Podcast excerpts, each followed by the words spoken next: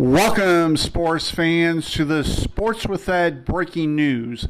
The Cincinnati Bengals on the subsequent drive had a long pass from Joe Burrow to Ja'Marr Chase, which got him inside of the Rams' red zone. However, the Rams' defense stiffened and the Bengals had to settle for a field goal to cut the Rams' lead to 7 3.